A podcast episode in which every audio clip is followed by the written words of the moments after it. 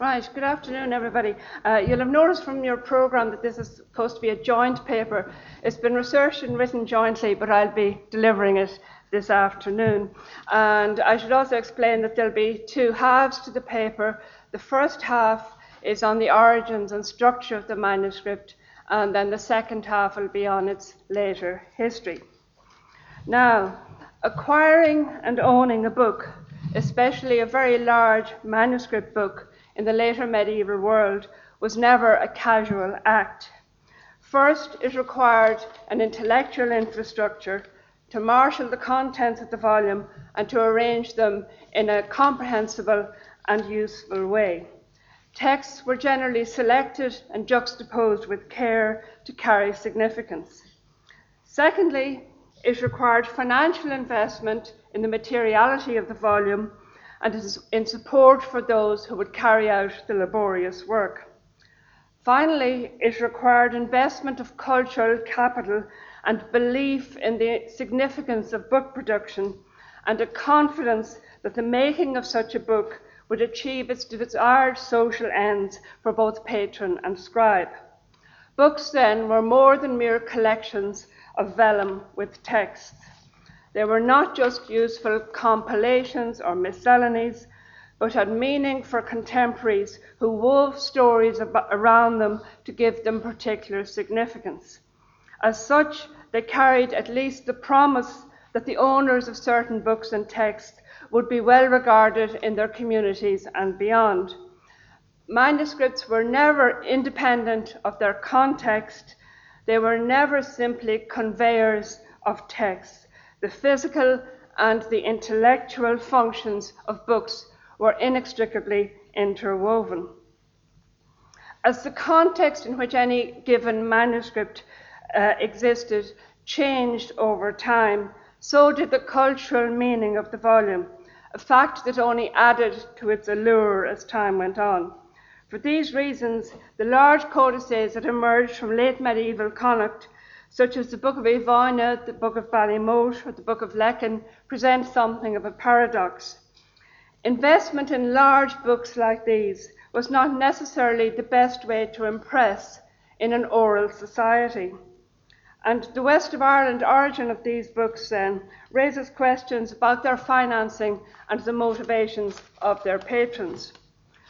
Those who, have studied, those who have studied the Book of Uí Mhaine in the past have been aware of these issues. Perhaps the first to engage seriously with this manuscript was Edward O'Reilly in 1820. O'Reilly recognized that the volume he looked at was problematic and he tried to explain it. He noted, it may very properly be called the Uí Mhaine or the Book of the O'Kellys, as it contains sufficient proofs to show that for them it was compiled. Unquote. Then he provides a synopsis of the contents and goes on to conclude Quote, From the above short account, it will be seen that this book contains the chief part of the matter found in the books of Ballymote and Lecan, in addition to which there are several other valuable pieces. In O'Reilly's own mind, he had solved the enigma of the Book of Uí Mhaine. For him, it was simply a large vellum codex typical of the late 14th century. By alluding to the volume as the Book of the O'Kellys, O'Reilly identified it as a family book similar to Mac Fhirbhisigh's Book of Lecan. However, O'Reilly's solution was less than satisfactory. The volume does not seem to have originated with the political elite of the O'Kelly family of Uí Mhaine, and the earlier name for the codex, the Book of Dulgon, does not resolve matters. It is true that there are various similarities of content between uh, Uí Mhaine and the books of Ballymote and Lecan, but there are significant differences. The book of Uí Mhaine is more miscellaneous, lacking, for example, the internal structure that is quite obvious in the book of Ballymote. We cannot be definitive on this point, however, because almost half the book of Uí Mhaine is now missing, and the current ordering of the manuscript as now bound is not original. The volume seems originally to have contained some 368 leaves. By the early 17th century, when it was foliated first, that number had shrunk to 217. By 1736, that was down to 168, and finally now 164 folios, of which four are in London. There are two early 17th century lists summarizing the contents of the manuscript, one in Latin in the hand of John Colgan, the Franciscan hagiographer, which seems to be an expanded translation of an Irish list from the papers of Sir James Ware. And these help to recover the subject matter of some lost sections. But these lists are themselves very selective and omit to mention many texts still to be found in the manuscript. So, any assessment of the Codex now would do well to begin instead with the manuscript itself as it now exists. And in 1989, an uh, uh, extremely important essay was published by William O'Sullivan, who gave a thorough analytical description of the scripts and structure of the Book of Uí Mhaine, published in Éigse. And his findings now form the basis for any examination of its origins and early history. As you've already heard, O'Sullivan identifies 10 scribes in the manuscript, with further hands, including some from other learned families, making later additions. The surviving manuscript was composed of 25 remarkably regular quaternions or gathers. That's four sheets folded in two to make eight leaves of a manuscript. By combining O'Sullivan's paleographical analysis with the evidence of the structure, and the points at which particular texts start and finish in the gathers. It's possible to identify eight large blocks or sections within the current manuscript that were brought together to produce the book that now survives. The first of each, text of each block begins at the top of a recto and often ends on a folio at the end of a quaternion where there's a large blank space left by the scribes. These various blocks usually have a thematic coherence, giving the impression they were conceived as individual units. There are three main types of these blocks. The first one, again, has already been mentioned, corresponds to folios 48 to 55, and I'm using the modern pencil foliation, and it's the foliation used on the ISOS website. Uh, folios 48 to 55 are gathered 10 in O'Sullivan's description of the physical makeup of the manuscript. This block is by a single scribe, Phelan, Machagowan, and Scale, and a colophon on folio 55 verso identifies the scribe and records that he wrote the gather for his friend and companion uh, Murchart then Bishop of Clonfert, and urges him not to give it away. This reference to the bishop uh, dates this part of the manuscript to sometime between 1378 and 1393. That is, while Muirchertach O'Ceallaigh was Bishop of Clonfert before his elevation to the Archdiocese of Tuam. It also suggests it was probably written somewhere near Clonfert within the Gaelic scribal milieu. The southern part of the Diocese of Clonfert, including the O'Madden Lordship, remained under Gaelic control and this abutted onto the Ormond lordship, where the learned family of Machagowan were hereditary historians to the O'Kennedys. The vellum gather created by Phelan Machagowan was appropriate for a bishop since it contains predominantly religious material. It includes pedigrees of Christ, Mary, and other biblical characters, pedigrees of the saints of Ireland, a tract on the places associated with Irish saints, two litanies of Irish bishops, and a catalogue of the mothers of the saints of Ireland. There's also some secular material in this block, including synchronisms of the kings of Ireland with rulers of Greece and Rome, and a tract on the mothers of historical personages. However, there's little of local interest apart from one poem and one short tale on Brendan of Clonfert. Now, this gatherer, as I've indicated, was a personal gift to the bishop, and it is the most heavily decorated part of the manuscript. The second group comprises three blocks in mixed scribal hands. The first of these, folios 76 to 83, or gather 15. The second comprises folios 84 to 114, or gather 16 to 19. And the third is folios 11 to 38, or gathers 3 to 8, as categorised by O'Sullivan. Gather 15 contains Leabhar na gCeart, gathers 16 to 19 contain the Dindsheanchas, and gathers 3 to 8 contain numerous genealogical tracts and pedigrees. There's also some monster material and a version of the Lebor Bretnach. Only one segment of this entire group is clearly datable. On folio 111 verso, there's a scribal note contemporary with the main text, confirming for us, quote, that this day Muirchertach, son of Philip, has been elected by the clergy of Connacht as Archbishop in Tuam Dá The date of his election as Archbishop, we know from external sources, was the summer of 1392. Indeed, the inclusion of a story of St. Brendan on folio 114 here suggests that Muirchertach was probably still Bishop of Clonfert when that section was written. The scribes are not identifiable, but it could hardly have been written or assembled without the involvement of a professional learned family, not least as source of the texts that it contains. In the case of the O'Ceallaigh lordship, that was the O'Dhuagan family, as you have heard, and this section includes a poem by Sean O'Dhuagan. However, it's difficult to see this block as the product of a formal school since the workmanship is quite poor.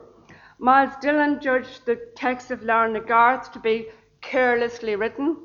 Uh, Edward Gwynn d- described the scribe of the Dindsheanchas as abominably careless and Vernon Hull commented in, in, his edition of the tale of the death of three sons of James MacCarroll that the scribe did not appear to understand what he was copying.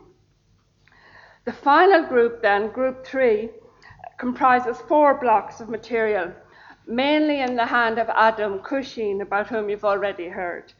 And he, Cushing signs some of his work. These um, these blocks comprise folios 39 to 47, which is gather 9, folios 1 to 10, which are gathers 1 to 2, folios 56 to 75, which are gathers 11 to 15, and, and then from folio 115 to the end, gathers 20 to 25. There's some thematic cohesion here.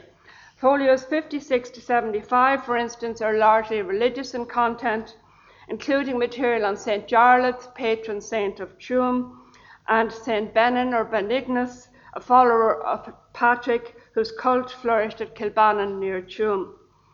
Such material was clearly appropriate for a newly appointed archbishop. There's also a good deal of devotional and religious poetry in this block, since it now follows from the earliest section that by Freelon Machagaon, which is also largely religious, there's some thematic continuity here, but that sequencing may not be original. The remainder of this block is less obviously structured. Um, there's a copy of the Bansheanchas on folios 39 to 47. There are historical or prehistoric genealogies, pedigrees of the Firbolg, the Tuatha the Milesian kings, and a selection of historical poems, now at the beginning of the manuscript, folios 1 to 10, while the final part, after folio 115, contains further religious poems and a series of tracts common in, in medieval learned compilations, such as Sanas Cormaic, Coranman, Teagasc Cormac, and the Triads of Ireland. There are also texts of particular interest to the Bardic schools on Irish prosody and on Irish learning, and then these are followed by a selection of heroic and other poems. Now, in addition to copying material himself, and as you heard, he works on 99 of the surviving folios, Adam Cushing corrected the work found in other sections of the manuscript, and in some cases he inserted new material in blank columns of the text. For instance, in the Dindsheanchas text, he added a verse on Tuam, uh, recording the legend of St. Jarlath, which he obviously deemed necessary to tailor the place lore to the world of the new archbishop. Cushing's genealogy of the archbishop in Gather 2 can be dated. It notes, quote, Muirchertach, who was Bishop of Clonfert, was elected unanimously to the Archbishopric of Tuam, and he went to Rome and graciously received it from Pope Boniface, and he brought it safely to Tuam, and at the time of writing he is Archbishop. Now, Muirchertach, as we've said, was elected in the summer of 1392 and seems to have gone to Rome in the second half of that year. The Annals of Saints Island record under the year 1392 that, quote, he went over to apply for the Archbishopric of Tuam. And then he was formally translated to Tuam in January 1393. The dating implies uh, that Gather 2 of the manuscript was written after January 1393 or later. A second inference is that Adam Cushing's work on the manuscript might have been carried out in, in or near Tuam rather than Clonfert. Now, Adam was a rather different scribe from Phelan Machagowan.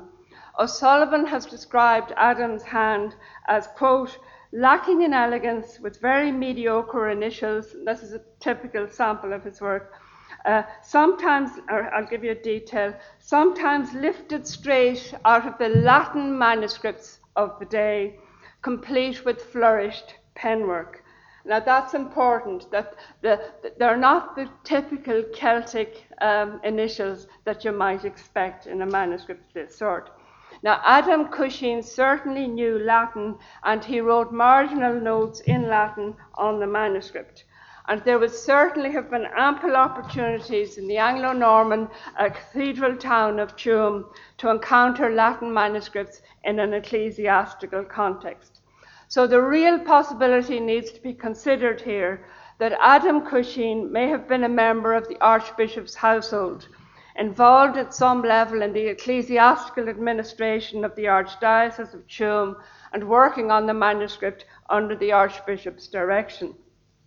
However, the work could hardly have been compiled without the active involvement of Oduvaghan scholars, as it contains much material of Oduvaghan provenance. The tract Nósa Ua Maine on the rights of the O'Ceallaigh on folio 9 was probably composed by Sean Moore O'Donegan in the mid 14th century. And this section of the manuscript also contained some poems by him.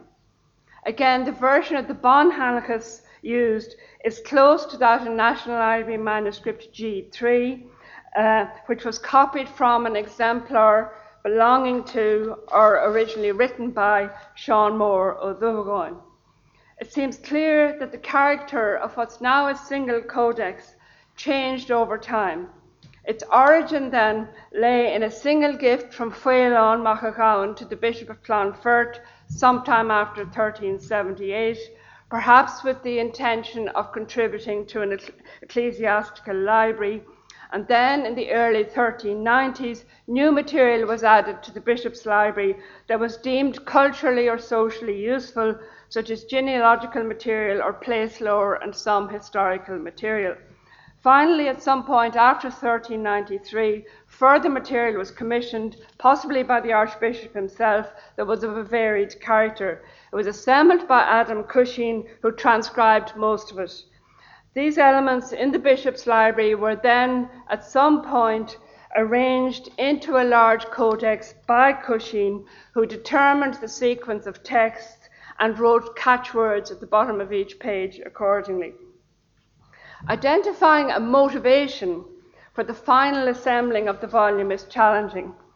One plausible scenario is it may have been put together in late 1393 as a collection of the sort of texts that a high status churchman um, who now had to worry about his standing as archbishop um, could use to help authenticate his place in the social hierarchy of Connacht. Uh, that was his cathedral, that's the medieval part of Tuam Cathedral, and that's the interior of the um, medieval part of Tuam Cathedral.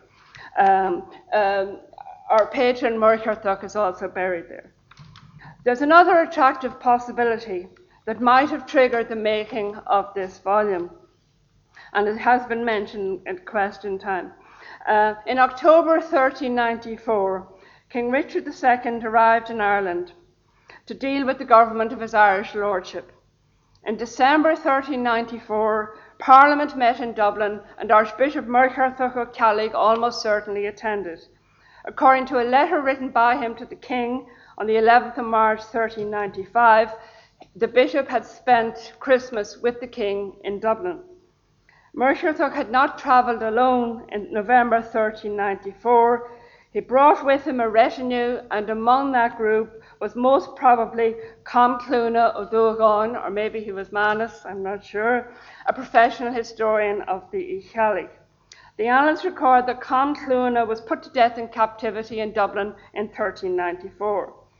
If O'Dogon was indeed part of the household of the Archbishop, it was presumably intended that he would offer either historical or politically relevant material that the Archbishop could use in any discussions with the King. In that context, it's entirely possible that the Book of Uí Mhaine may have been prepared for the use of the Archbishop on his Dublin mission, either as a reference work or as an indication of his status. If that were so, the book probably took on an added significance in the months after Christmas 1394, since Muirchertach O'Ceallaigh was duly dispatched back to Connacht as propagandist for the king to negotiate surrenders of the leading Connacht lords to royal authority. Many of the greater Irish lords were sympathetic to this uh, in royal initiative and uh, were keen to use the opportunity of having royal authority on their side in local political disputes. The head of the O'Ceallaigh lordship certainly saw things this way, and he submitted to the king, having been persuaded by the bishop. The ability to persuade rested on the status of the archbishop, and an impressive volume, such as other lords possessed, might well have served as a prop in negotiations. This political context may help explain some of the manuscript's content, and the Middle Irish poem Seanchas Gall Átha Cliath, which discusses the relationship of the foreigners of Dublin with St. Patrick, could have particular significance in justifying the extension of Dublin control over the Gaelic lordships. Again, the text on the teachings of Cormac with its advice the uh, on the rule of a king had obvious relevance in this context. So, such literary texts could be invoked to underpin the Archbishop's position in relation to both the king and to the local Gaelic lords. Now, the Archbishop's position was precarious. In the 1380s, for instance, he had supported the Avignon anti pope, and in 1389, the king's displeasure was made clear on this point. And the Archbishop again overstepped the mark in 1398 when he claimed to have power from Rome to dispense from marriages. Uh, he was rebuked, it being pointed out that over this power there is a doubt. Uh, the Provost of Tuam, the Arch- Anglo Norman William Ranney, complained to Rome about the lax way the archdiocese was being run, and Rome duly admonished uh, Muirchertach O'Ceallaigh. The Archbishop reported to the King in 1395 that his lands and churches in Tuam were being attacked and burned, and he was unable to resist the people responsible. In such a context, uh, the cultural power of a volume like the Book of Uí Mhaine could have been considerable in convincing his opponents of the Archbishop's status and authority within his own diocese. So we shall move on now to the later history of the manuscript. Muirchertach O'Ceallaigh, the patron, died in September 1407. He was succeeded as Archbishop by an English Dominican who probably had little interest in any Irish manuscript left behind by his predecessor in Tuam. It seems likely that the manuscript left Tuam and travelled to Clonfert, where Muirchertach's son Thomas was bishop. Thomas O'Ceallaigh, as you heard previously, was later appointed to Tuam but never seems to have uh, taken up the, the position. The manuscript probably remained some time in the Clonfert area. Folio 6, for example, has an obituary of Matthew McGrath, Bishop of Clonfert, dated 1507. Uh, McGrath was responsible for the rebuilding of the Augustinian house at Clontuskert in 1471 and given the later associations of the manuscript with the Clontuskert area, which I'll come to in a minute, it's not improbable that it may already have been somewhere in that area at this early stage. By the beginning of the 17th century, the fate of the manuscript begins to emerge from darkness into a thin mist. Both Archbishop James Ussher and Sir James Ware knew of the manuscript, but neither of them seems to have handled it. About 1619, James Ussher made a list of Irish manuscripts known to him. He was interested in the Book of Uí Mhaine since he already owned the books of Lecan and Ballymote, and he noted uh, about the Book of Uí Mhaine. It is O'Dugan's book with Thomas Kelly, Lord Clanrickard's man, indicating that the manuscript was in East Galway. Now, the map I have up there for you is, is you'll, re- you'll all recognise it, but it's, it's focused on the diocese of Clonfert. And just to point out quickly a few places, Tuam is up here where our patron was, Clonfert is over here, pointer isn't great. Uh, Clontuskert is there, sorry, there somewhere. And um, I'll be coming to Kinnalehan later, which is down the bottom there in the south of the, the diocese. Um, so we have Thomas Kelly, Lord Clanrickard's man, right? Thomas Kelly was one of the Earl of Clanrickard's major tenants on the dissolved monastic property of Clontuskert, granted to an earlier Earl of Clanrickard in 1562.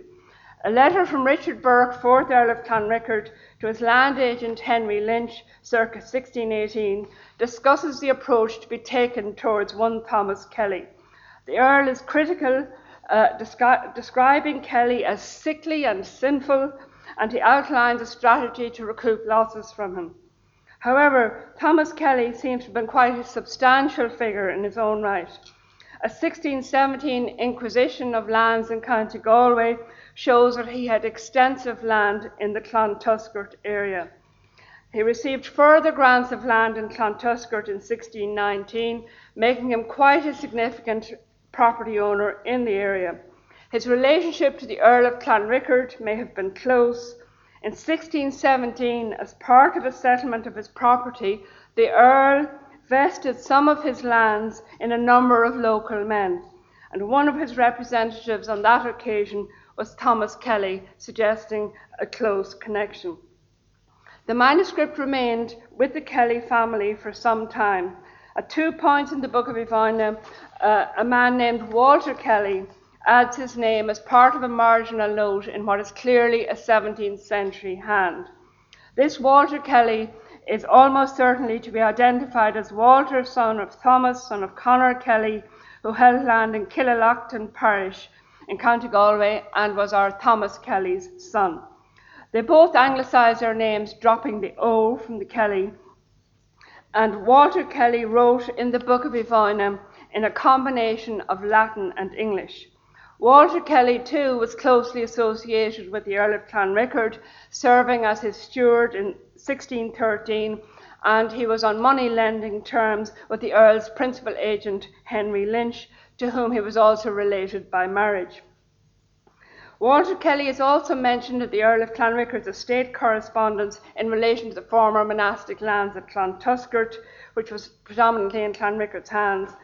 And the Earl regarded Walter as no longer a suitable tenant by 1621 and was pursuing a legal case against him at King's Bench. However, according to the books of survey and distribution, in the 1640s, Walter Kelly remained a significant landowner in Clontuskert parish. It seems highly probable that these men, Walter and Thomas Kelly, were the people of that name who had the Book of Uí Mhaine in their possession. They were among the principal tenants of the Earl of Clanrickard on his estates in East Galway, and James Ussher made explicit connection in the case of the Earl's steward Thomas Kelly in 1619. Their exact connection with the main line of the O'Kellys um, and the O'Kelly lordship, as documented in genealogies in the Book of Uí Mhaine, is uncertain, but an expanded genealogy in the manuscript at folio 8 verso suggests that Thomas and Walter Kelly were not closely connected to the main medieval lordly family. For Walter and Thomas Kelly in the 17th century, their social ascent was recent, probably on the back of ascendant Clanrickard power. The possession of such a manuscript for these men, associated with a family that bore their name, could help create a cultural argument for what they could claim, uh, and few could contradict them at the time, was their family uh, with a suitable uh, noble lineage. Now, whether or not these Kellys in the early 17th century used the manuscript to bolster their, their social status is unknown, but there was certainly a connection between the manuscript and the Earl of Clanrickard in the early 17th century. Annotations in this manuscript, in fact, suggest that that link may go back some time.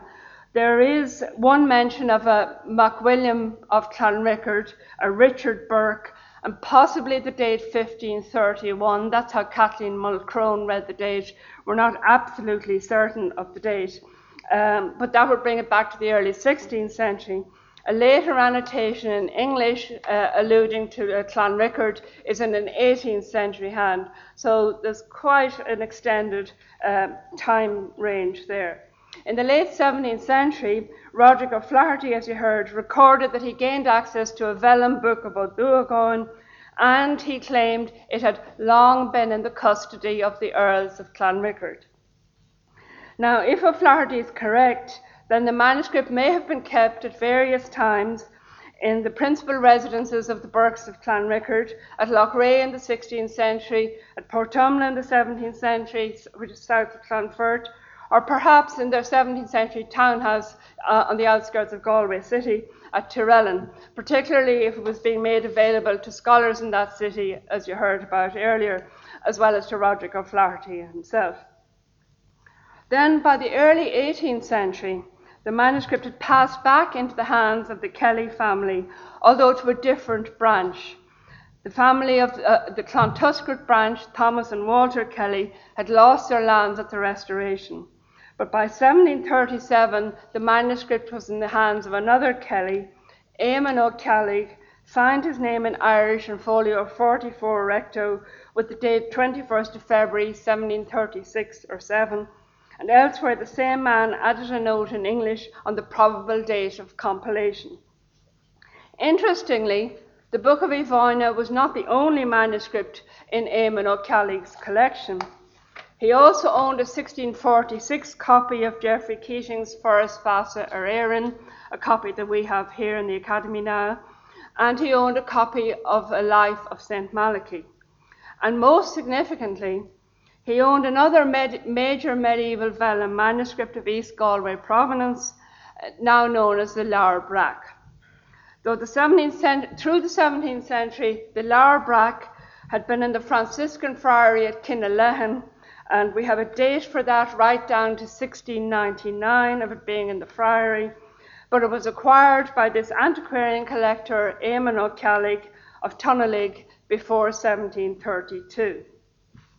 Then, in 1754, Lachlan Kelly inherited the Book of Uí Mhaine from his father, Eamon, and entered a note of ownership in English in empty space at folio 69 verso. Oh now, you may not be able to see, the ink is quite faded on his inscription, but it reads This book belongs to Mr. Lachlan Kelly of Tunalig, left him by his father, Mr. Edmund Kelly, deceased 1754. The inscriptions in English in a copper plate hand, one hint that while the manuscript was again in O'Kelly ownership, its 18th century owner may have had problems in relating to the, its Irish language content. The Tunalig branch of the family clearly prospered in the 18th century despite their obscure origins. In 1783, Lachlan Kelly built a substantial three bay, two story house, Woodmount House, at Tunalig, north of Ballinasloe. It's just over the River Suck to South Roscommon. Uh, it had 465 acres attached. The basis of this modest prosperity is unclear, but their newfound status clearly drew them into the ranks of antiquarian collectors of manuscripts and they may also have seen their manuscript collection, and in particular the Book of Uí Mhaine, as conveying historical sanction for their recently acquired social position in the world. So, if you want to know where the manuscript was in the 18th, late 18th century, it was in that house. In the later 18th century, the great Connaught manuscript collector Charles O'Conor of Belanagare had access to the manuscript. He noted uh, uh, extracts from it in two notebooks at intervals between 1765 and 1785. His references make clear that it was still known as the Book of O'Doagán down to the 1780s. Charles O'Conor probably never owned the manuscript, but he may have been on visiting or book borrowing terms with Lachlan O'Kelly of Tonalig. Now, it's not known then how the manuscript left uh, East Galway and came into the possession of Sir William Betham, uh, but it was certainly in his library in the 1810s. Betham was a knowledgeable and industrious archivist and an avid, sometimes unscrupulous, collector. It was through Betham that another um, enthusiastic collector, Edward O'Reilly, got access to our manuscript, and it was he who first referred to it as Leabhar Bháine, which is also what got imprinted on the spine. And more generally, he referred to it as the large vellum manuscript of Sir William Betham, making it clear that Betham was then the owner before, seven, before 1820. William O'Sullivan have suggested that the adoption of a new name, Leabhar Bháine, by O'Reilly and by Betham could have been to disguise the fact that Betham's title to the manuscript was not secure. The manuscript was probably in poor condition when Betham acquired it, but a green velvet binding probably dates from the 1810s after Betham acquired it and before he sold it on. In 1823, he sold it to the Duke of Buckingham for £150. Edward O'Reilly's published description may have been what enticed the Duke to buy it. The intermediary in the sale was a man called Sheffield Grace, who pointed out to Betham that, quote, so very valuable a volume is not every day marketable, and that he might not find a higher bidder. Mr. Grace continued, quote, It is, I am aware, an interesting possession for you as a curiosity, though wholly unproductive of any useful information, unquote. And he went on to add disingenuously, I should regret to influence you on the present occasion. So the manuscript went to the Duke's Library at Stowe in Buckinghamshire, and in July 1839, the Royal Irish Academy made contact with Sir Thomas Phillipps, uh, who I think they hoped would be an intermediary, requesting a loan of the Book of Uí Mhaine so that a copy could be made. They sent a second letter in November, uh, but the reply was negative and the matter was dropped. The Duke of Buckingham spent a fortune assembling an unrivaled private library at Stowe in Buckinghamshire, but his lavish lifestyle resulted in bankruptcy, and in 1849 the manuscript collection was sold, realising £8,000. Thomas Phillipps was an underbidder for the Irish manuscripts, but they were bought by Bertram Ashburnham, 4th Earl of Ashburnham, who, by the time of his death in 1878, had amassed over 4,000 manuscripts, not just Irish material, but uh, English, French, and Western European collections generally, of which the Irish manuscripts from the Stowe collection were just one modest element. Through the investments of these wealthy English collectors, the Book of Uí Mhaine became one of a large collection of Irish manuscripts that remained in England for 60 years from the 1820s to the 1880s. Their inaccessibility in England became a matter of controversy in elite cultural circles in the 19th century, and Eugene O'Curry in particular was scathing about Lord Ashburnham asserting that the Book of Uí Mhaine and other manuscripts were, quote, concealed with a churlish jealousy, greatly at variance with what might be supposed to be the intellectual cultivation of the owner, and a spirit very hostile indeed to the general desire of the present age to facilitate efforts now being made throughout Europe to investigate all sources as can be deemed likely to throw light on the migrations of men and the march of civilization in times gone by. Unquote. Members of the Royal Irish Academy were very active lobbyists to get these manuscripts repatriated, and when they were eventually returned to Ireland in 1883, they were deposited in the library of the Royal Irish Academy, where they still remain. So, to conclude, insofar as its fragmentary state will allow, um, the, uh, the history of the Book of Uí Mhaine took a very complex course. It appears to have begun as a collection of booklets containing a range of texts written at different times. These were arranged and added to by Adam Cushing, possibly a member of Archbishop of O'Ceallaigh's ecclesiastical household. They were assembled into a coherent codex by Cushing, an undertaking just possibly linked to the Richard II's campaign in Ireland in 1394-5. It was probably uh, con- Uh, executed in collaboration with Cam Cluana O'Dogan, whose presence in Dublin in 1394 is surely explained by his also being part of the Archbishop's retinue. After the death of the Archbishop, the volume probably passed back to the O'Dogan family, the learned historians of the Ishali, and other learned families, including O'Higgins and Mock had access to it thereafter. In the early 17th century, it came into the custody of the O'Kellys of Clan Clontuskert, who were stewards to the Earls of Clanrickard. Uh, that branch uh, closely associated with Clanrickard, and through the Earls, it was made available to various scholars through the 17th century, including Mac Fhirbhisigh, John Lynch, and Roderick O'Flaherty. The book later passed to another branch of the Kelly family, uh, not linked to the previous owners, but like their predecessors, they probably valued the cultural status imposed uh, on the owner of such a manuscript.